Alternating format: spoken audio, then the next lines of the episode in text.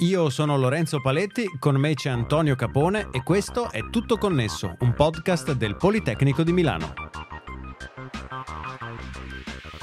In questa puntata tracciare folle di persone attraverso il segnale dei loro cellulari. Come funziona questa tecnologia? Si tratta di un metodo sicuro oppure rischiamo che la nostra privacy venga violata? E quali sono le applicazioni di una simile tecnologia?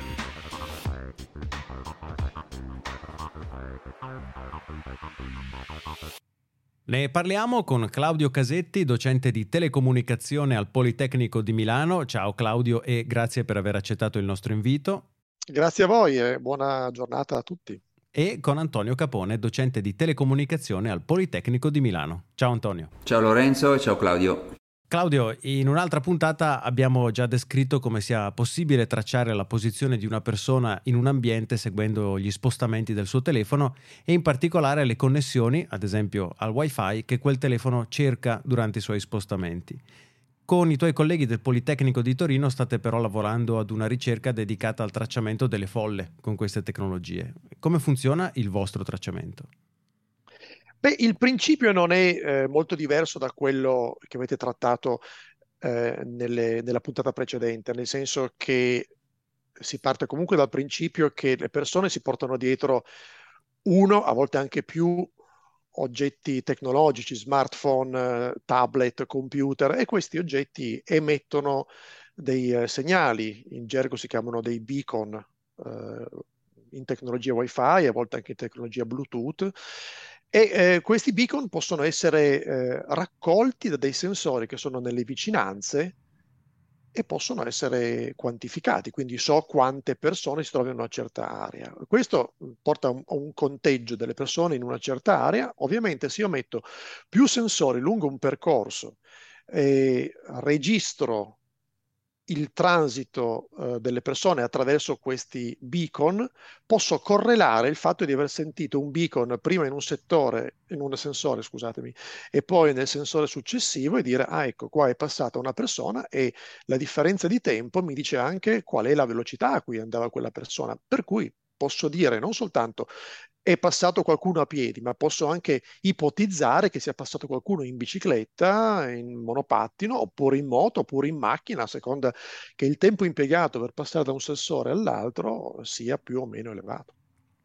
E c'è qualche differenza tra il tracciamento di una persona rispetto a un gruppo di persone? Cioè immagino sia più complicato gestire grandi quantità di dati rispetto a quelli generati da un solo utente per volta o comunque da poche persone, ma ci sono anche altre diversità.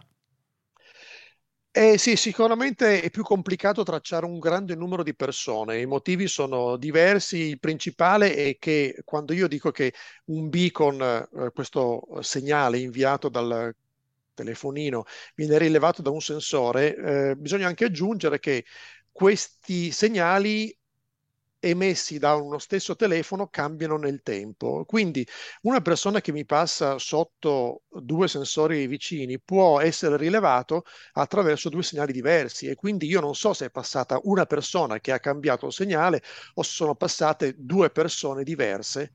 Ovviamente se aumentiamo il numero delle persone questi problemi diventano molto più rilevanti e quindi eh, io mi posso trovare in una condizione di non sapere se sono passate 50 persone o ne sono passate 100 100. Ecco Claudio, proviamo quindi magari a, a, dare uno sguardo un pochettino più nel, nell'aspetto tecnico no, della, della, della, soluzione, come, come, funzionano questi sistemi.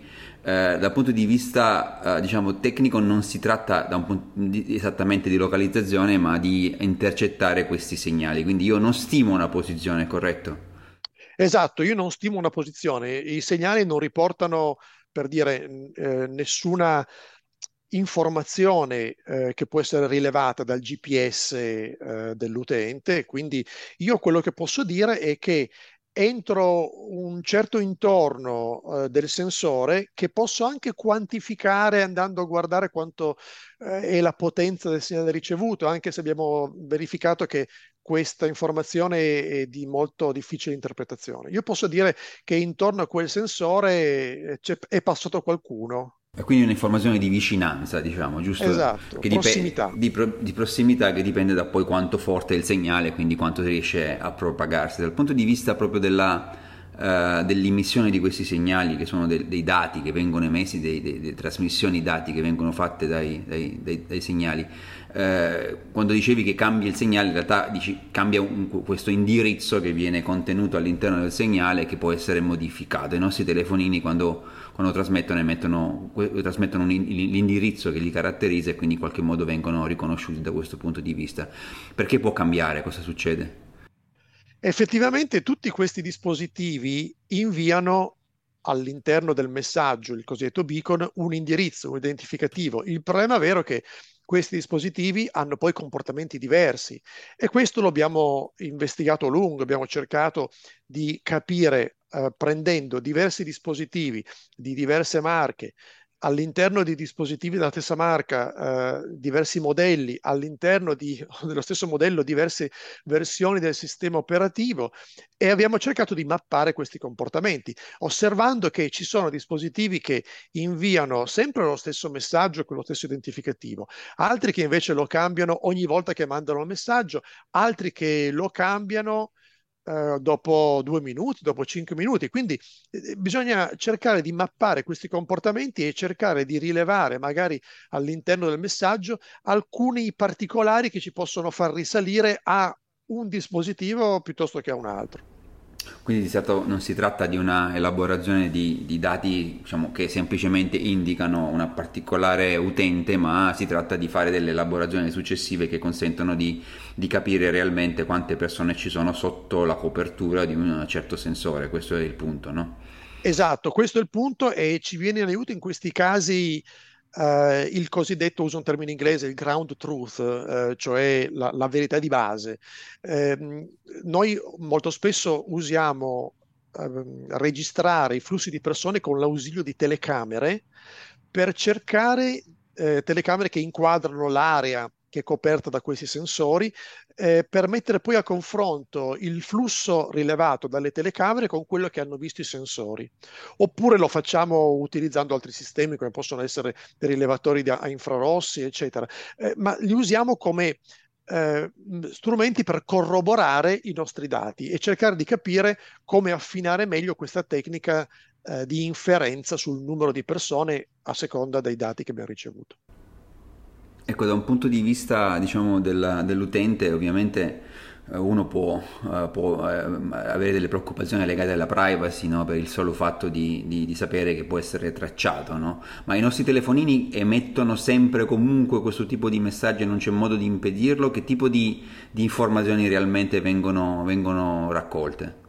Sì, allora cominciamo col dire che le informazioni che i nostri dispositivi emettono eh, non riportano informazioni personali come il nostro nome, il nostro eh, conto in banca, carta di credito, indirizzo di casa, eccetera.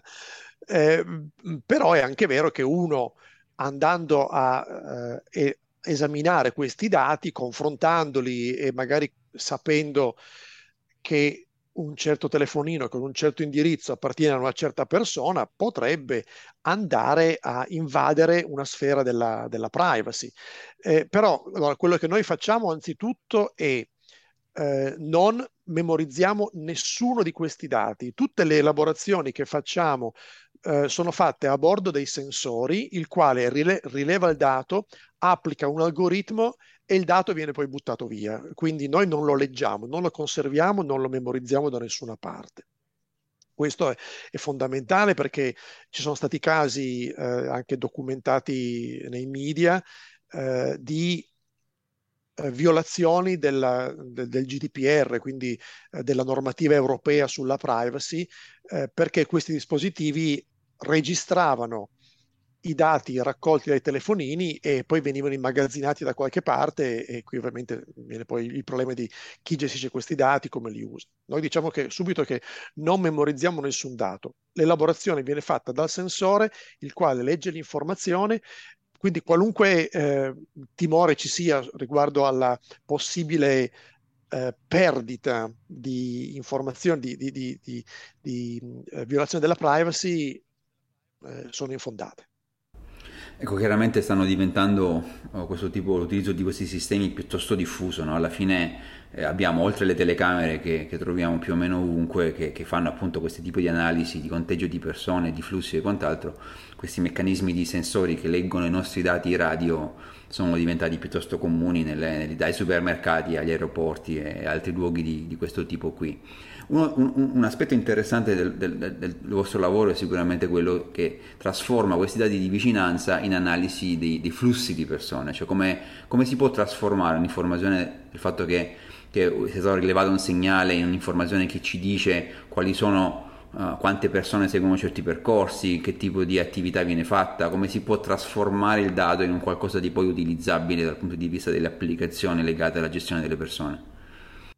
Sì, qui bisogna tenere in mente eh, la natura del dato. La natura del dato è una natura eh, precisa, temporale, eh, di, di, prossimità, come abbiamo detto, e quindi dobbiamo cercare di massimizzare questa informazione per ricavare eh, del, dei ragionamenti sui flussi. Quindi, come dicevo prima, possiamo avere ad esempio una indicazione di quali sono le velocità che hanno tenuto le persone o gli oggetti rilevati e quindi questo può essere usato per eh, identificare in una città. Pensiamo ad esempio a una città che abbia l'interesse di monitorare il, il flusso del traffico usando dei dispositivi come eh, quelli di cui sto parlando, che sono molto ehm, di, di, di, più facile installazione e a costo molto più contenuto che non andare a, a mettere telecamere dappertutto. Oltre al fatto che parlando di privacy, le telecamere sono un'invasione di privacy molto maggiore che non eh, la, il, il, sensore. Quindi il sensore messo in modo capillare permette di fare una correlazione tra queste rilevazioni, permette di individuare eh, il passaggio di persone, quindi uno potrebbe anche usarlo per, ehm, per progettare, per eh, decidere quali possono essere i flussi di evacuazione di gruppi di persone all'interno di ambienti circoscritti, come possono essere eh, delle, de, delle, piazze. Ricordiamo purtroppo esempi di eh, tragedie che sono successe in passato perché eh, assembramenti di persone in una piazza sono stati poi oggetto di eh, fughe incontrollate che hanno poi portato a a, a, anche a, a, delle vittime e, e quindi sapere come eh, sono disposte le vie di fuga in relazione al movimento delle persone è estremamente importante. Sì, sostanzialmente per, per, tornare alla questione della privacy e della differenza rispetto alle videocamere, quello che riuscite a dire è è passata una persona e non so chi più o meno a questa distanza da, dal mio sensore. Con la videocamera invece dici potrei contare la persona, ma ne vedo anche il viso e dal viso posso ottenere molte informazioni. Certo, vedo personali. Posso, pensate a una macchina, io con la telecamera vedo la macchina, vedo il colore, vedo la, il modello della macchina, vedo come è vestita una persona, vedo... La telecamera ci dice molto di più. La telecamera è, è sicuramente un'invasione eh, della privacy, poi al di là di tutti i discorsi sull'utilità eh, delle, di questo tipo di monitoraggio. Eh, questo tipo invece di, di, sensori, di sensoristica ha uh, una, una, uh, un rispetto della privacy molto più elevato, per quanto noi abbiamo sempre una certa diffidenza rispetto alle cose che non sappiamo. Uh, mamma mia, chissà cosa fa il mio cellulare, cosa dice il mio cellulare intorno a me.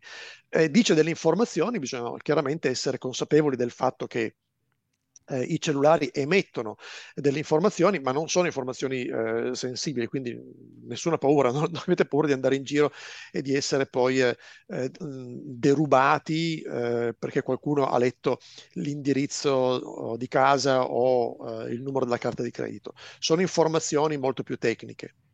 Paradossalmente diciamo che con le telecamere uno dovrebbe, per fare l'equivalente del cambiamento di indirizzo che invece viene rilevato dagli, dai, dai, dai, sensori, dovremmo cambiare faccia, no? in maniera tale che questo non si può fare, quindi questo già, già fa capire come in realtà l'analisi dei segnali radio sia molto più rispettosa della privacy di, di, delle telecamere. Sì, assolut- è molto più complicato farlo, eh, però è molto più rispettoso. E, Claudio, quindi questo mi, mi rimanda all'altra domanda che volevo farti, già accennavi, dicevi ho una maggiore privacy con questa soluzione eh, e hai parlato di contesti urbani con possibili applicazioni, prima Antonio citava aeroporti e centri commerciali, Ti chiedo quali sono gli usi tipici eh, che si immaginano per questa soluzione e sono e se ci sono ulteriori vantaggi oltre alla privacy. Beh, io posso citare alcune delle, eh, delle attività che stiamo facendo eh, con, anche qui a, qui a Torino. Um, abbiamo ad esempio una collaborazione in corso con eh, la Municipalità Trasporti di Torino, eh, l'azienda GTT, eh, che ha eh, installato alcuni di questi sensori su delle, delle tratte di prova eh, tra, tratte di, di, di autobus eh, e questo era molto utile. Eh, poi per fortuna l'emergenza, il tipo di emergenza è cambiato, però durante i mesi della pandemia era necessario sapere quante persone stavano sul pullman, eh, fare un conteggio anche di questo tipo. E eh, questa soluzione si è, rile- si è rivelata pur nella limitazione della sua precisione, comunque molto efficace nel quantificare in modo approssimato il numero di persone che si trovavano sulla tratta uh, della, del, dell'autobus in, in, certi, in, certi, momenti. Uh, oppure viene usato, eh, questa è un'altra delle attività che Uh, abbiamo in conto di, uh, di, fare nei prossimi mesi uh, per monitorare delle aree, le aree della movida, ad esempio. Quindi sapere se certe aree hanno bisogno di un certo controllo chiaramente questo è poi in capo non a noi ma a, alla, alla, alla, città che deve decidere se in una certa area è più o meno opportuno dislocare servizi di sicurezza o eh, sapere come controllare, tenere sotto controllo i flussi. Quindi questi, questi utilizzi sono gli utilizzi eh, che ah, stiamo mettendo in pratica ora. Altri utilizzi possono andare anche in direzione di pianificazione eh, dei, dei, trasporti, sapere eh, se eh, l'attuale copertura del trasporto pubblico eh, riesce a servire le aree che sono più frequentate da persone che sono in transito in quel punto. Insomma, è, è una, una soluzione che nelle città Uh, ha sicuramente un uso importante. Cito ancora un'ultima cosa, anche questa è una proposta che abbiamo fatto in passato per una, un, un, progetto, eh, monitorare questi flussi all'interno di musei e quindi decidere come eh, eh dislocare le opere d'arte eh, in relazione del, al tempo che trascorrono le persone in certe aree del museo. Quindi sapere se la disposizione è funzionale alla fruizione eh, delle opere oppure è meglio mh, mm, per cercare di avere meno persone che stazionano davanti alla stessa opera eh, pensare a percorsi di diversi di dislocazione delle, del, degli oggetti in modo diverso. Grazie mille Claudio Casetti, docente di telecomunicazione al Politecnico di Torino. Grazie a voi. E naturalmente grazie a te Antonio. Grazie Lorenzo, grazie Claudio, alla prossima. Stiamo pubblicando i nuovi episodi di Tutto Connesso anche qui su Tutto Connesso 5G e oltre. La nuova serie di Tutto Connesso però ha una nuova copertina e una nuova casa. Cerca Tutto Connesso nella tua app di podcast o su tuttoconnesso.it e iscriviti per non perderti nessuna delle prossime puntate.